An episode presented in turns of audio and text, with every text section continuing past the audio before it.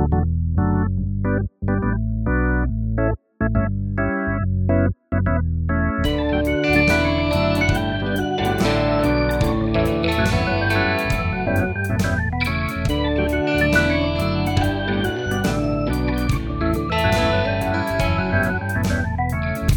and welcome to the 90 Minutes or Less Film Fest. My name is Sam Clements, and this is the podcast that celebrates films for 90 minute or less runtime. In each episode, a guest will select a film and join me to add to our ongoing fictional film festival. Today, we're joined by film critic, co host of BBC Radio 4's Screenshot, and author of the new book, Screen Deep How Film and TV Can Solve Racism and Save the World, Ellen E. Jones. Hello, Ellen. Hello. Thank you very much for having me on your lovely podcast. Oh, it's lovely to, to have you on. And um, if uh, listeners, if you enjoy sort of film talk uh, over audio, I, I, do highly recommend checking out Ellen's show, uh, Screenshots, that you co-host with Mark Kermode. Um, really nice to hear like a deep dive, uh, especially like a broadcast show, but like a deep dive audio format uh, around film. Often film shows are sort of magazine shows about new releases. It's incredibly fun to make to get to really go deep on different subjects each week. Yeah, we love it. Well, I guess we're talking to you sort of just on the eve of your book uh, being released out there into the, the big wide world, screen deep. I've actually got a copy, a proper copy to show you. Oh wow! You've seen the PDF, but I was very excited to have the actual thing here. So, uh, listeners, the book is beautiful, and uh, and uh, actually in the show notes we'll have a link to to visit your website and, and to purchase the book as well. But um, oh, very kind, thank you. It's a, that's a really nice edition. What's it like to hold that finished book now? After, I mean, you must have been working on this for years. Well, it's a funny thing. It's kind of a, a I was working on it for years without knowing it because um, I guess about 10 years ago, I started writing about like the intersection of race and TV and pop culture and film. Quite reluctantly at first, because when I started out in uh, writing about film journalism, like for instance, I never wanted to write about rom coms because I thought, oh, well, I'm a girl journalist, I'll be writing about rom coms for the rest of my life. And similarly, like being a person of colour in quite a white dominated media as British media is, you don't want people to think that that's all you do you know that that, that you're only going to write about race and because because on the one hand there's this there's this especially sort of post 2020 when people have been thinking about you know with black lives matter movement people have been thinking about race a bit more there's this quite noble urge to cover these subjects um, and to have them covered by someone who presumably has some personal experience of, of race and racism, which would mean someone a person of color. And so that that's on the one hand, and you want to kind of you know, applaud that and go along with that and do your bit. But on the other hand, it's, you know, just because you're, uh, Daniel Kaluuya said this in an interview once, which I thought was great because he was being asked about, you know, how do we solve racism in the film industry? And I think his answer was just because I'm a black person doesn't mean I'm interested in racism. You know, I'm interested in music. that's the thing that I read books about. And, you know, so that's, so, so on the other hand, you want to kind of resist that assumption. But, um, once I did start writing about race and film and TV, it turned out I did actually find the topic totally fascinating. So so I'm in that happy kind of position of doing that. So I'd so so once I kind of embraced the topic, I began writing about on all different angles. Like I remember one early thing I wrote was about digital blackface, like this thing this thing where online of um, people using or overusing um, like GIFs of, of sort of flamboyant black people like uh, femme gay men or black women from reality TV shows, or or it might be like actually posing as a black person online. And so this sort of like new iteration of this quite old entertainment industry phenomenon of blackface. And it was, and I just found it really interesting, like how it how something that a lot could be dismissed as quite kind of frivolous and silly actually had these quite damaging consequences. So I think that's a lot of what the book is in a way like saying look i know we love watching films and telly and it's a big part of our leisure activities but that doesn't mean it's not important as well that, the, that this is how you know all the ideas that we absorb get into the ether for us to absorb them in the first place um, and that those ideas are worth examining.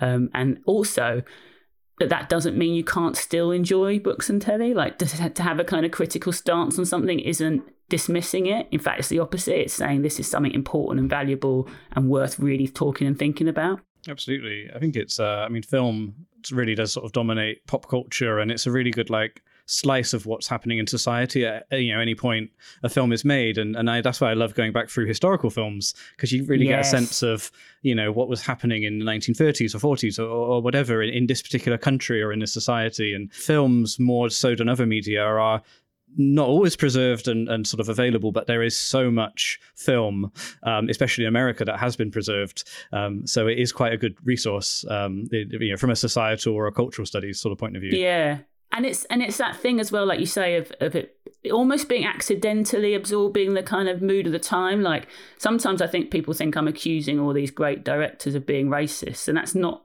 exactly it. sometimes I am, but um, more of it's just that like films like any other culture artifact like you say are kind of absorbing the mood of the times and you can get a real sense of what the kinds of ideas that are floating about are not because someone's intentionally kind of having this message of like white people are the best or something like that but because that's just in the air and and because film's such a fascinating insight into our worldview it kind of picks all that up. This is something that you're professionally you know sort of experiencing and and and working on you know in maybe in like more capsule format but when did you think actually this is this could be great for a book book? Was it always going to be a book? Could it have ever been a, a podcast or a radio show or a magazine column? Or it could and has been most of those things in some form or other. But um, in 2020, I'm sure you remember, after George Floyd was murdered, there was this big kind of reckoning, and it went into all kinds of aspects of society, and lots of people were, in the case of white people,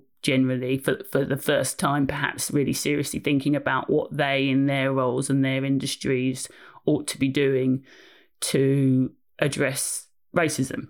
Um, and during that period i was approached by the publishers faber because i had as i say been writing about the kind of intersections of race and, and film for some time. Um, and they asked me to write a book kind of somewhere in this area. And that's kind of uh, when i sort of decided to come up with this idea. Like they, they, they, I think they wanted like a.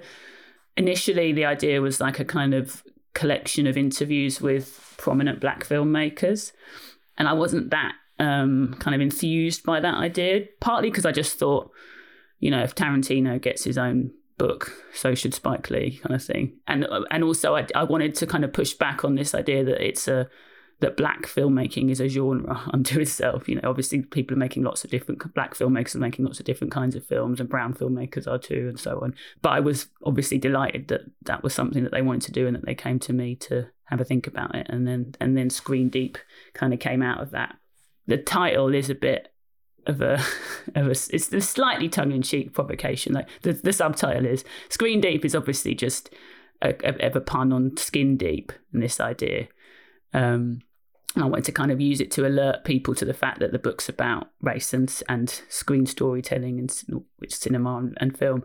But the the subtitle, um, how film and TV can solve racism and save the world, like I think lot, my publishers especially looked a little bit askance at that. There was a bit of eyebrow raising, and I had to explain to them, look, it's kind of like it's kind of a satire on Hollywood's sort of self-important bombast and the idea that you know that you know that which you see it's awards season at the moment but you see you know especially at awards season when people are patting themselves on the back for changing the world and you know going moving in the right direction and so on um, so it's sort of half that and half there is like a genuine belief in the power of of what I call screen storytelling, which is a sort of slightly wordy way of saying film and television. I really do believe that like storytelling in general is at the root of who we are as humans. Like I, I was, I read sort of books on like the evolution of of Homo sapiens and so forth, and, and a lot of anthropologists um, believe that when we evolved the capacity to tell stories, that's when we were able to go from being in small kind of hunter gatherer tribes to building big societies because a story is what unites can unite a lot of people around um, a, a goal I think you see that in politics as well as in film and TV.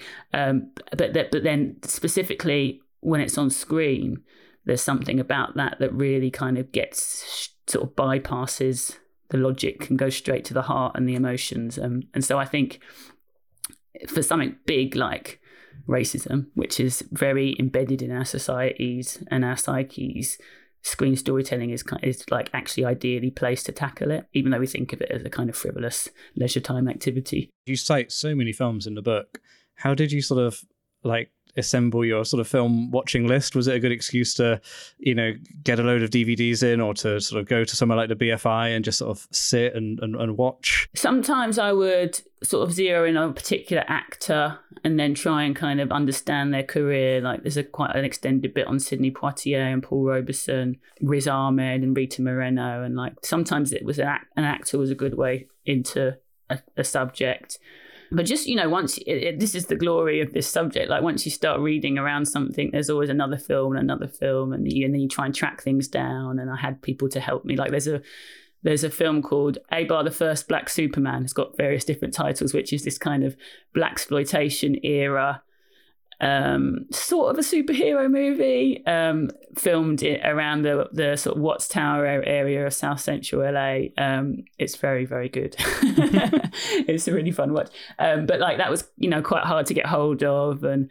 I had to like get people to help me out with that stuff like that. And so so there was some like detective work involved too, and, and that's quite satisfying when you track something down. The book is out now. There's a, a link to it in the show notes. But um, if anyone sort of listening now thinking, you know, I've either read or I'm about to pick up the book, you know, is there any sort of key films I should check out? Is there anything you'd, you'd recommend if, if people, as like a priority maybe? Well, I, I mean, I, tr- I tried very hard to write the book. A, firstly, there's a lot in there. So I'm I can guarantee this is my author's guarantee that there will be something in there that you more than one thing in there that you've seen and you're familiar with and that you you that you can think, oh yeah, that's great. I'll read about that. But also, you know, I try to write about things that are more obscure or lesser seen in a way that you don't need to have seen it to have, to understand what I'm talking about and to um, get something out of the out of the chapter.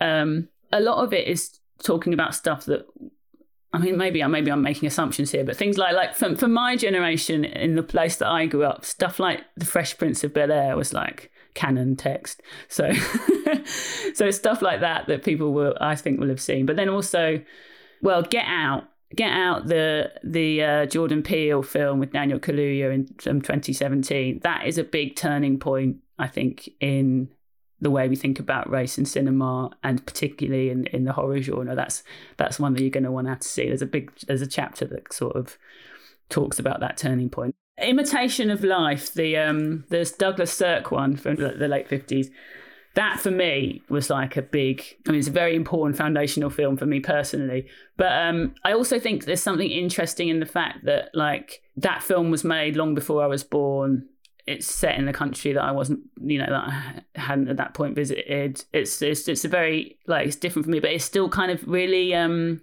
it represented me in a in a way that that nothing I'd seen before then really did, and little I've seen since then did. And I think there's something in that about the kind of complicated nature of screen representation and, and race that that we, we sort of want it to be straightforward um, like the, the I think the phrase is if you can see it, you can be it, which is I think that's a Michelle Obama phrase, and like this idea that like young children of color need to see positive representations of people of color on screen and there's there's there's substance to that but i think the truth is much more complicated that like good representation you can see yourself represented in people who don't look exactly like you and in fact that's a positive experience um, and it's one that most people of color have had because the film industry is, has for a long time mostly told stories about white people, uh, or the mainstream film industry has.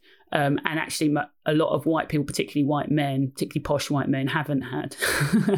so, so like, and I and part of the sort of it's sort of, it's sort of a jokey point, but it's also a serious one. Is that like I want to extend one of the ways in which having a more diverse representation in on screen is the positive is that it's going to give white men that experience, which is uh, expanding your empathies to people who don't look like you. Um, and that's another way in which representation is important. So, so um, I can't remember how I started. Oh yeah, imitation of life. So yeah, so that that's so that's another recommendation. Now, what we like to talk about on this podcast uh, is, of course, runtimes. So I, I, do wonder, what's your relationship with a film's runtime? Like, does it does it ever sort of you know come up if you're deciding what to watch, or really is that like the last thing you're thinking about uh, when it comes to a movie? I used to be very strict and a stickler for it, and believe that um, you know as as is the foundational principle of this podcast that no film should be over 90 minutes But God, everything's so long these days that I've sort of had to kind of get on board with. I was saying to my co Mark, my co-host on Screenshot the other day, like we were talking about um, Jeanne Dielman, the the the uh, Chantal Akerman film, which is like I think it's three hours and twenty two minutes. Um, and um, when I first went to see that in the cinema, I was like, you know, flipping out, this is going to be an ordeal. And admittedly I did fall asleep twice during it, but it that the length of it was an experience. And I was saying to Mark, it doesn't even feel that long anymore. Like since Killers of the Flower Moon and Oppenheimer and everything, like that's like that's like a normal film length these days. So um, yeah, I've sort of become less strict about that. I do still love a, a nice, tightly constructed ninety minute or less film. I think there's a real skill in that that deserves to be admired. So when I uh, reached out about doing this podcast, how did you go about choosing uh, a film for us? Well, I wanted something obviously that, that I got would enable me to talk about the themes of of my book Screen Deep. And so I chose this film partly because of one of the key actors in it. In fact, mainly because of one of the key actors in it, Frank Silvera, who is among a group of actors well, well, not a not official group of actors, but uh, in my mind, group of actors who came up a lot in the in the research of the book, and that's kind of people who are sort of racially ambiguous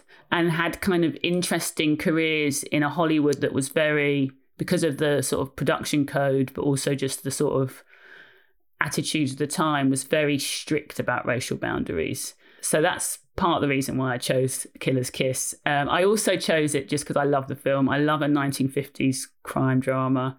Um, I do think you can really see in this film, it's Stanley Kubrick's second film, like the kind of incredible detail oriented filmmaker that he would one day become. And it's it's not just under 90 minutes. It's under it's not just under 80 minutes. It's under 70 minutes. So it also has that to recommend it. It's, it's, it's rare you find a film a film that counts as a feature film.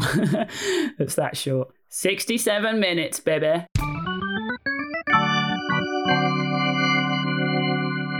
So you got the back of the Kino Lorber uh, Blu-ray, which is lovely 4K release, uh, listeners. If you if you like to buy the physical media along with the show, uh, like I do, like a one-man studio, the legendary Stanley Kubrick. Brackets The Killing, The Shining, co wrote, co produced, shot, edited, and directed his second feature, the dazzling film noir Killer's Kiss, down and out New York City boxer uh, Davy Gordon, Jamie Smith, strikes up a romance with nightclub dancer Gloria Price, Irene Kane. Their budding relationship is violently interrupted by Gloria's boss, Vincent Rapallo, Frank Silvera, who has eyes for his employee. When Vincent and his thugs abduct Gloria, Davy is forced to search for her amongst the most squalid corners of the city, with his enemy hiding in the shadows.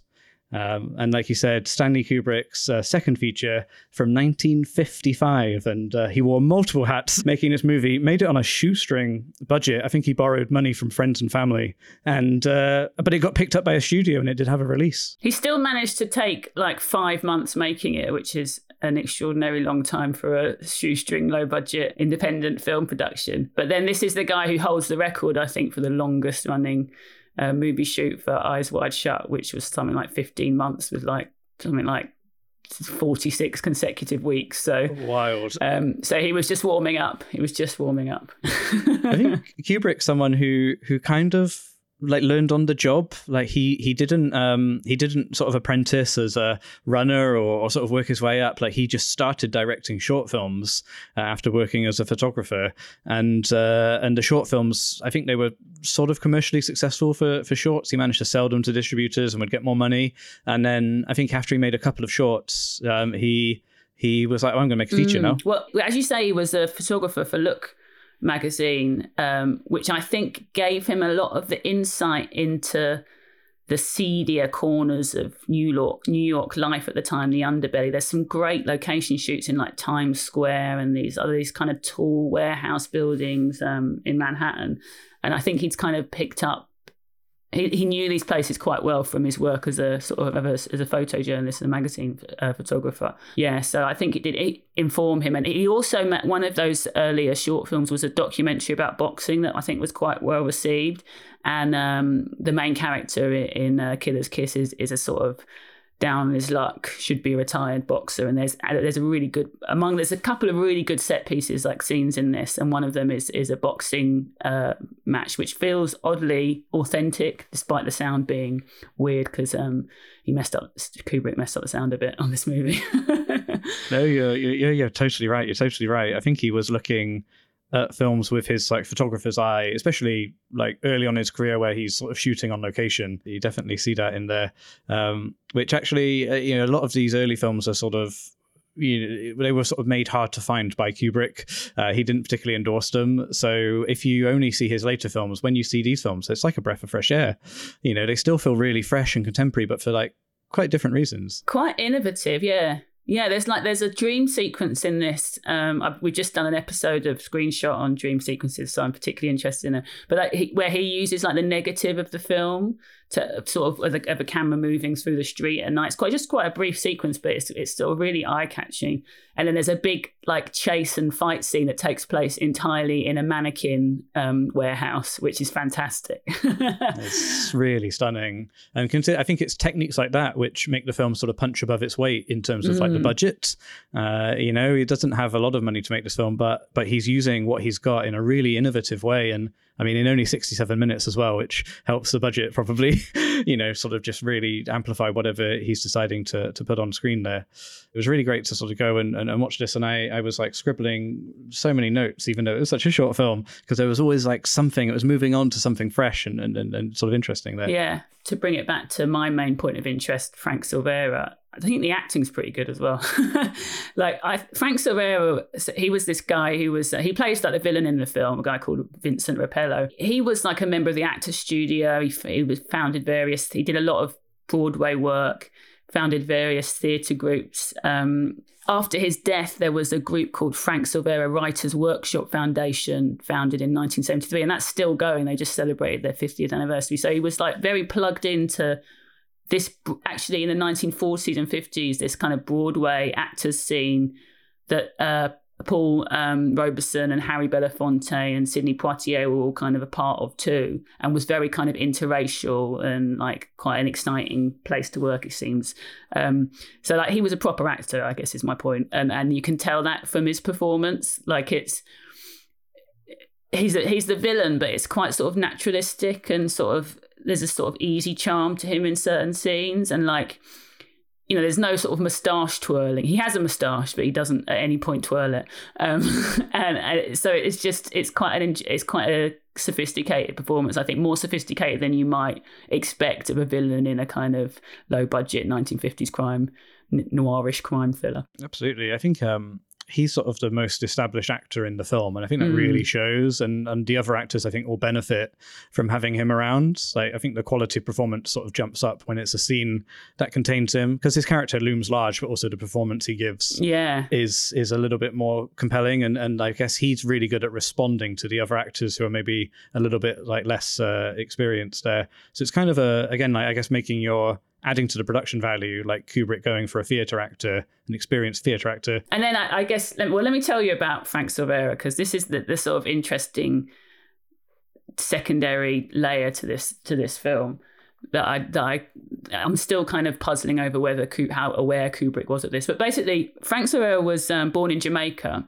His mum was probably a mixed race Jamaican woman, mixed race meaning some African heritage and some European heritage. And his dad was what gets called a, a Spanish Jewish guy. So, um, like a sort of a subgroup of Sephardic Jews. But he moved to America fairly early in his life. And in America of that time, there wasn't really a sort of plausible possible racial identity of being mixed race. You were either white or you were a Negro. Um, and uh, so he, you know, married an, another a black woman, was self-conceived of as a, they would have used that word, the word Negro, which sounds a bit racist and old-fashioned today, but I'll use it in this context. Um, and um, and you know li- would have lived in segregated America, would have lived in a black area, um, and, and, so on. But his appearance, being quite light skinned, quite racially ambiguous. I mean, to me, actually, I'd be curious to know what you think. But I, am like, I'm a mixed race person who grew up in an area in a time where that was a plausible ident- racial identity, and there were lots of other mixed race people. And when I look at him, he looks mixed race to me. But for audiences of the time, his race was much more ambiguous, and he very often played white roles. The role in this in this film, it's not explicitly said the race of the character, but he's got an Italian name, and most indicative, he's kissing a white woman. Um, and according to the rules of the you know Hays Production Code, it wasn't allowed for for interracial kissing miscegenation they would have called it was kind of outlawed under the not outlawed but not allowed under the the um, production code the motion picture production code so i think that he was playing a white character and and possibly even was thought thought to be white by the rest of the production crew it's it's hard to know because the sort of uh, the ideas of race have moved on which is in itself kind of fascinating but what do you do you how do you racialize him when you look at him I guess you knew this context going in, but. I, I, I, think I guess I had a little bit of a heads up uh, yeah. there, but I, I, guess in the terms of the film, I was trying to think of the character, and you're right because of the, his surname, mm. like it sounds like an Italian name. I was, I guess I was, I guess Kubrick envisioned this character to be Italian, you know, and like maybe it's more of like uh, we don't know his, uh, you know, if he's like a, a first generation immigrant or if he, you know, mm. how long he's been in the states, you know, what his sort of family heritage is supposed to be. But um, but I guess it's you know, it's it's quite a a trope, um, especially in New York, to have you know sort of underworld type figures yeah. with Italian surnames. So yeah, I wonder exactly. if Kubrick's going for a more well trodden noir kind of note there, and I, I I do wonder like if he actually thought about he obviously thought about the casting because he cast an amazing actor in this role. But if he was sort of thinking about the sort of wider connotation um, of, of the casting, and I guess because Kubrick wasn't super proud of his earlier films, there isn't really much from him about yeah. his casting choices, yeah. which is a is a real shame. I re- I mean, I really don't think he was thinking about that, and the reason I say that is because this is it would have been historic. I've done a bit of research into like what is the first interracial kiss um, on screen, and there's various contenders. Um, like, what if I asked you what's the first interracial kiss on screen? What would you guess?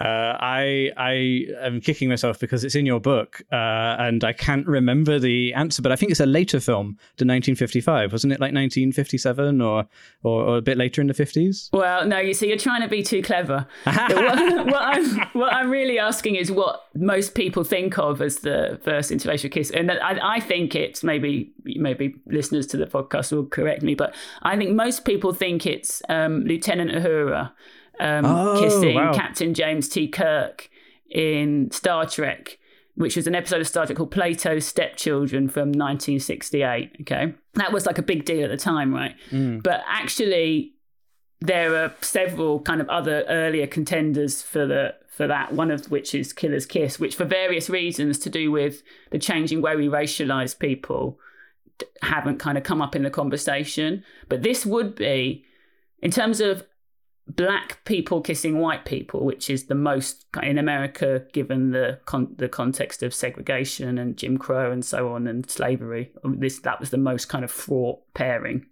I think this might be one of the first ones, but it doesn't. Does it? The question is, does it count? Because he was not playing a black character. He may not have been sort of out, as it were, as a black man on set. Um, and in fact, one of the one of the weird things about this film is there was a uh, film made in 1983 about the making of this film called Stranger's Kiss. And in that film, Frank Silvera is is played by um, a guy called Richard Romanus, who's a Lebanese American actor.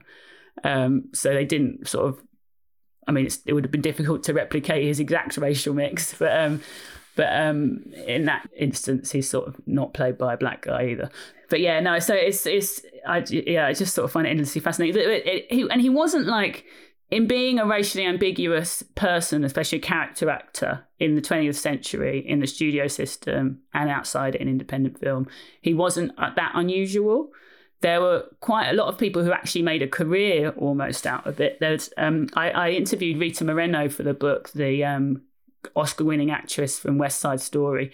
Um, and she spoke. She, she's got a, um, a brilliant documentary actually about her life, and I think she's written a memoir as well. And she speaks about calling about being what she calls the house ethnic, which is whereby she, because of her appearance, she's a Puerto Rican woman, um, but like you know, in the sort of unsophisticated racial politics of the time, she's just like not white, and therefore she would play like all kinds of island girls, or like she, you know, she'd play Southeast Asian, she would play Native American. There's a like there's a whole terrible history of Indigenous American people being being both simultaneously always on screen in westerns and completely erased from the screen. That they'd very often be played by white people in red face makeup, or Italian Americans, or in Puerto Ricans in Rita Moreno's case. But so so actually, you could have quite a um, uh, busy, um, varied career as a sort of racially ambiguous person playing these kind of character roles. Where you would have trouble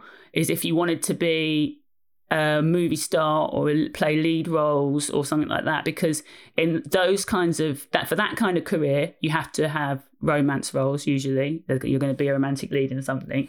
Um, and there you run into the anti-miscegenation part of the Hays production code. So um, Frank Silvera has got away with it in this kind of low budget independent picture, but um, there's a, a, uh, a film of the play Emperor Jones, uh, the Eugene O'Neill play, which actually, interestingly enough, as an aside, Frank Silvera played the role on stage. It's a very famous black role. Like it's like he also played Othello on stage. So so he did play black characters on stage as well as white ones. But um, there's a there's a film of Emperor Jones starring Paul Robeson, the great black actor, the sort of probably the first black movie star. His uh, romantic lead is a woman called Fredi Washington, um, who, to bring us back to Imitation of Life, my favorite film, she she starred in the 1934 original uh, version of Imitation of Life, and she was again someone who, according to the racial definitions of the time, would have been considered a Negro. Um, but she had mixed European and African blood and quite a light skinned appearance, um, quite a sort of European Euro adjacent appearance. But she was um, came from a black community. Everyone knew her to be a black woman, like throughout her career. Um, and she plays in Imitation of Life. She plays a, a black woman who's passing as white, which is this whole you know phenomenon that, that exists in the 20th century of, of, of, America. But she, so she played, sorry, the um, she played the romantic lead opposite um, Paul Robeson in Emperor Jones, and there's a kissing scene. And when the censors saw it, they said you can't have that because it looks like a white woman kissing a black man, which is completely forbidden. So they had to reshoot it with her wearing skin darkening makeup for the for the film, even though she was considered to be a black woman, she didn't look dark enough on screen, and therefore they had to um, to darken her her face with makeup. And I think you know Rita Moreno has lots of these wild. Rita Moreno was asked to darken her skin in um, West Side Story. She did darken her skin in West Side Story because even though she was a Puerto Rican woman, she didn't look Puerto Rican enough for whatever the the uh, intentions of the filmmakers were. So um, so she she ended up in this kind of absurd position. wow, I find all of that stuff so like fascinating and like mm. these like yeah societal decisions at the time and like how people had to work if they wanted to work in yeah. showbiz and you know like people sort of making these sort of judgments and and and things. It's uh it's exactly it's, it's kind of wild. I would love to have been able to interview Frank Silvera about you know his own sort of sense of racial identity and this incredible career he had both because of and in spite of all the racial attitudes at the time. And um, I mean, he was a very proud black man, it should be said, like, especially in the 60s when all the civil rights stuff was going on. Like, he took out an advert in, in Variety and all the trade press protesting against the racism in the film industry at the time, which is a very brave thing to do. He founded all these organizations for black actors and black writers. He founded a, a, a, the Theatre of Being workshop with Vantile Whitfield, which was specifically to train black actors and help them um, avoid these kind of racial stereotypes which still exist in in the screen industry today. So, yeah, he was very much proud of his of his identity as a black man, but like, but also the his ambig- the racial ambiguity played a part in his career as well. So yeah, I doubt it. Unfortunately, he died very young um, in like a freak accident with a um, garbage disposal unit. Oh no! um, yeah, yeah. Um, but um, but he'd left an incredible legacy, even though people don't necessarily remember his name now. As I say, this this um, Writers Workshop Foundation is still doing great work in his name. So he's remembered. He has a lot of credits, even considering his short life, and you know he would have still been working when he he was he passed away. He was very active and celebrated, uh, nominated for awards. I think nominated for a Tony Awards. Like this this this large career in, in quite a short space of time. Well, I do think you can tell how good he is in Killer's Kiss. Like from the first moment he appears on scene, which is um, the female lead's getting in his car having kind of walked downstairs in parallel with the the male lead, um, they, they sort of then go their separate directions, and you see that she's got this sort of older boyfriend, stroke boss type character, which he is.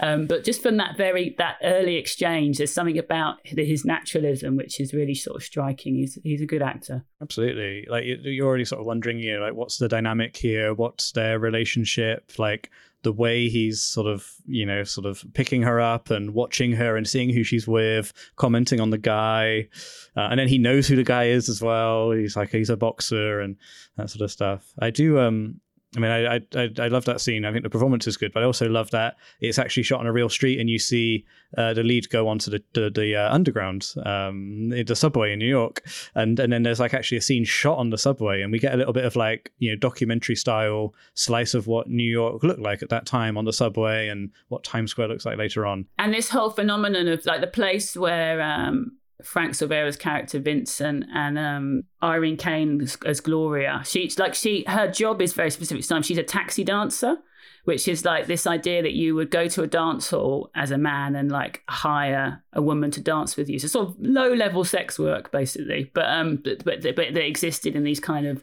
slightly seedier sort of nightclubs at that time.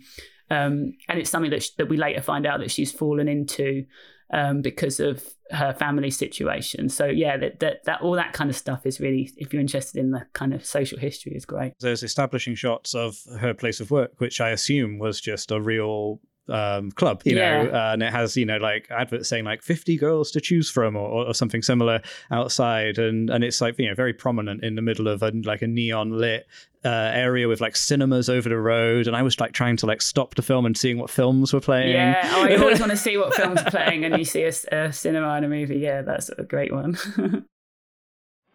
that figures to me. All my life, I've always spoiled the things that meant the most to me all my life.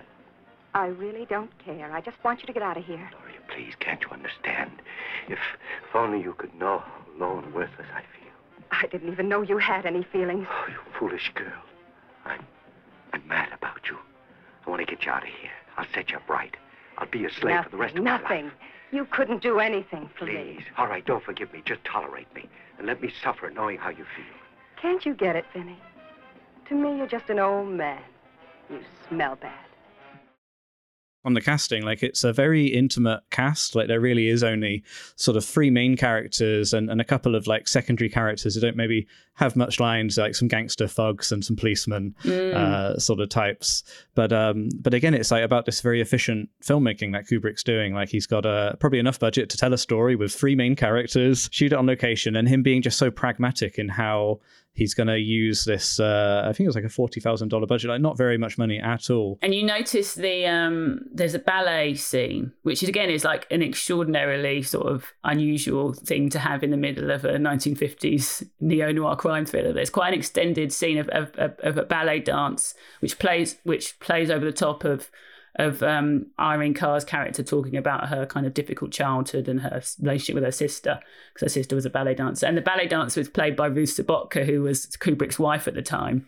Um, and also, I think the production designer on the film. So, so yeah, they were keeping it in the family for sure. That sort of adds uh, more value to the film and, and some spectacle. But you know, he he has access to a ballet dancer who's yeah. involved in the film, and I'll let shoot you. I thought well, a lot of the voiceover. So the film begins with voiceover from our lead, and he's kind of like, which is very noir. You know, like how did I get, get here today? And and then you sort of go through the the last few days to sort of see why he is where he is. But I I really thought that was smart, just to make give depth to the 67 minute long runtime. You know, using voiceover so we can see some action, but we can also be filled in on the context. And the ballet scene is is such a I thought a really powerful sort of uh, choice there.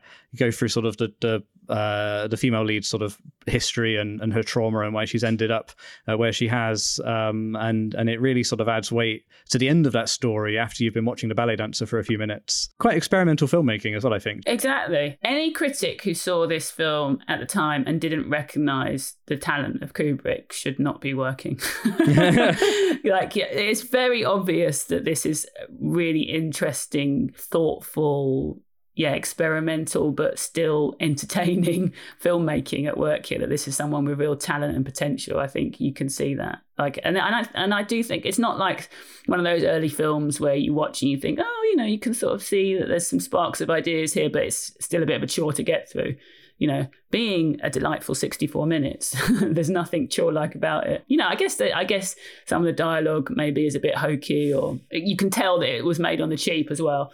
Um, but but the fact that he's doing such artistic and interesting things with, within those limitations, I think, is is a sign of the great things that were to come. Kubrick, especially early on in his career, was a big cinephile, and there are interviews with members of his crew who are like he was always at the movies. And he's obviously absorbing film noir and, and feels sort of like he knows the genre enough to take his own stamp on it. But then because he's such a pragmatist he's like well actually film noir is quite cheap. You know you do make it with low lighting. You can use real locations. You can tell this sort of in, uh, intimate story. And it's probably a genre that people want to see and would sell. So there's all of these little things like ticking away behind behind him. Do you think the ballet scene is a tribute to the red shoes I sort of, I, you sort of wonder because it's yeah. it's quite expressive, and yeah. throughout the film, I think there are some like Hitchcockian techniques. Maybe like yeah. I think the the, the dream sequence being negative like that made me and when when I was watching the film sit up on my sofa like whoa yeah. that's amazing. And and later in the film someone gets punched and the camera gets smashed. Um, and like that feels like you could you could lift out of something like the 39 steps from Hitchcock. And of course looking the the the, the relationship between the two characters established by him spying on her through her window as well so there's a bit rear window there as well. That's so true. Yeah very true. And I think there's, a, there's some really interesting like intelligent sociology and the kind of parallel that he's drawing between him as a boxer who's using his physicality to make a living and also being exploited by other people and her as a kind of as i was saying low level sex worker who has to use her body to make a living and gets exploited by other people. In, you know in a way they're being exploited by the same person frank silvera's character. He's not he's not i don't think he's explicitly a boxing promoter, but you get the sense that he might have once been a boxing promoter or something, and now he's this nightclub owner because he sort of knows about the world of boxing. And but yeah, that, I think that's a really interesting parallel. Yeah. And Kubrick actually uh, sort of makes us think about the parallels because he cross cuts between the boxing scene and the scene uh, with Irene Kane and Frank Silvera in his office and sort of the different conflicts that they're both exactly. going through yeah. in their professional lives at that point. I also like that their apartments are like directly opposite each other, and like when they go down the stairs, they sort of do the same journey in reverse to sort of come out the door at the same time. There's a lot going on in this film. I mean, Kubrick, what a guy! that guy could direct a movie, right? Or what? I think it is important, especially if you're a fan of his, to like go back and, and, and sort of look at these early films just to sort of uh, maybe sort of appreciate what he was working towards. Mm. And and also I, I, think it's something that maybe he lost later in his career because of his own sort of personal decisions but he he stopped sort of shooting on location as kind of as soon as he possibly could and he really wanted to control everything to his last film also set in new york is all shot on a soundstage in london but like painstakingly recreated all of the streets that tom cruise walks down in eyes wide shut on a travelator um, rather than going to new york to film it. And here actually we get to see kubrick shooting the real streets of new york. I have to say though uh, I can really identify with that as an indoors person too. and it is January. Like, why go outside if you don't have to? Just stay inside. You got all your you got all your nice DVDs and Blu-rays. you got your you got your TV don't need to go outside. I, I, I, I see you, Kubrick, and I understand you.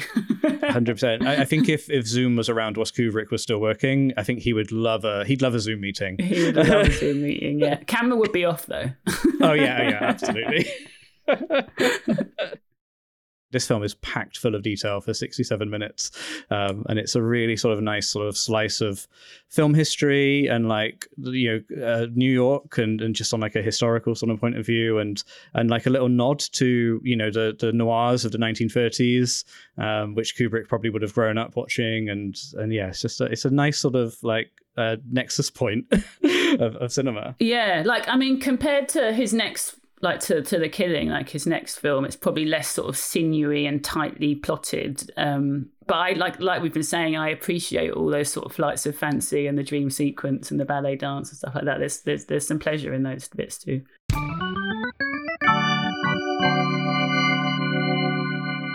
I loved loved watching this film and, and really loved uh, talking uh, about it with you, Ellen. Thank you for, for picking it and adding it to our fictional film festival. What we like to do at this uh, at this festival, our fictional film festival, is we do like to sort of you know end up by showing the movie and, and putting the film on a big screen. And uh, if I could give you a, a print of the film and a uh, you know a blank check to to choose a venue, um, you know, and sort of curate your screening environment. Uh, is there a, a particular place, cinema or other, you would like to show uh, Killer's Kiss? We did a special on Screenshot a little while ago on um, the film The Harder They Come, the 1973 Jamaican film with Jimmy Cliff um, about reggae music, and um, heard incredible tales from um, Barbara Blake Hanna, who was the PR on that film and became a kind of trailblazing Black British journalist um, about the premiere, which took place in Carib Theatre in Kingston. So I would like. Frank Silvera to bring this film home in a way, and I'd like for it to be screened at the Carib Theatre in Kingston. Oh wow, that would be great. Uh, also nice to uh, you know sort of a good excuse for people to travel. Yeah. You know, like let's all go to Kingston and watch this film. That would be and a great tribute to, to Frank Silvera. If you could invite a guest, um, you know, is there anyone you'd like to talk about this film, maybe as an intro or a Q and A? I'd like to. Well, I'd like to talk to Frank Silvera. Um, I'd love to talk to Kingsley Ben-Adir, the actor, about it. Partly because he's a mixed race Brit- British actor. Um, he's he's about to play Bob Marley in a, in a Bob Marley biopic as well, so there'd be that Jamaican connection there. But I think it'd be fascinating to reflect on like how his career has has compared to Frank Silvera's career, um, and uh, and just yeah, talk about those sorts of things. So that would be fun. He's great. He's great. He's great. You know, he plays Malcolm X in um, uh, Regina King's film One Night in Miami as well. He's brilliant in that. So yeah, I'd love to talk to him. Yeah, he's really sort of taking the taking the world by storm, and was was in Barbie as well, uh, sort Yeah. of in the chorus yes. of Ken's. Yeah, he could Um, do comedy too. Yes. Yeah, so he'd be funny. I think he's also an actor who has a theatre background or sort of came up in theatre training, so like a nice parallel maybe with with Frank Silvera's career uh, there too. Oh, that'd be fascinating. I've never met him, but I've heard he's a nice person as well. So I think he'd be a good person to Just talk to. very welcome at our festival. Uh, that would be a, a joy. You're in charge of, of this screening. It's, it's your cinema for the day. Uh, if you could, uh, you know, maybe decide what the kiosk is going to be selling for, you know, drinks and snacks. Is, is there anything that you personally like to enjoy at the cinema, or maybe something you think would pair well with the Killer's Kiss? Let's keep with the Jamaican theme. Um, and um, let's have some ackee and saltfish and fried dumpling and maybe some little plantain chips and cans of ting. Absolutely. Okay, that sounds that sounds awesome. That sounds delicious. what I like about a nice um, you know, sort of short film is, you know, maybe maybe actually you have a little a few snacks for the film, but there's time for dinner afterwards. You know, we could have a buffet or, or something. Why why uh, restrain ourselves to popcorn when there's all these options available? Uh, this sounds like a, a, a, a awesome screening. It's our first Kubrick film in the festival, our first screening in Jamaica. Uh, what a time! what a time to imaginarily be alive. Thank you so much for for talking to us today, Ellen. It's been great to have you on the show. Say, big fan of listening to your work and, and loved reading the book. And the book is available now, uh, listeners. Uh, link in the show notes. Um, and also, you know, check out uh, Screenshot, Yes. a weekly radio show which goes in deep on some big subjects. Green deep, in fact. Hey. See what I did there? uh, you're you're a natural. Um, uh, but it's been really nice uh, to talk, Ellen. Thank you, thank you so much. And listeners, if you do want to check out Killer's Kiss, um, it is available on on various sort of streaming services, and there's a lovely 4K Blu-ray from Kino Lorber, uh, which you can check out too. Thank you so much. What a pleasure.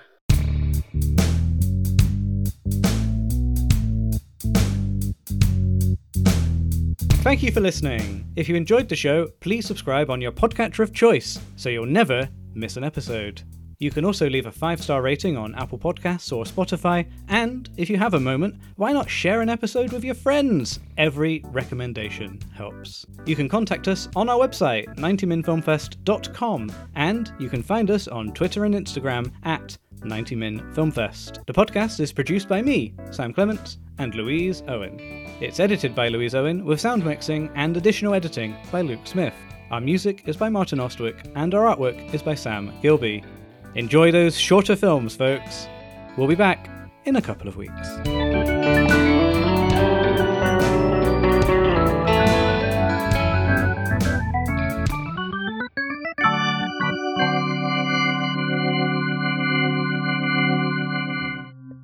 We're a proud member of the Stripped Media Network.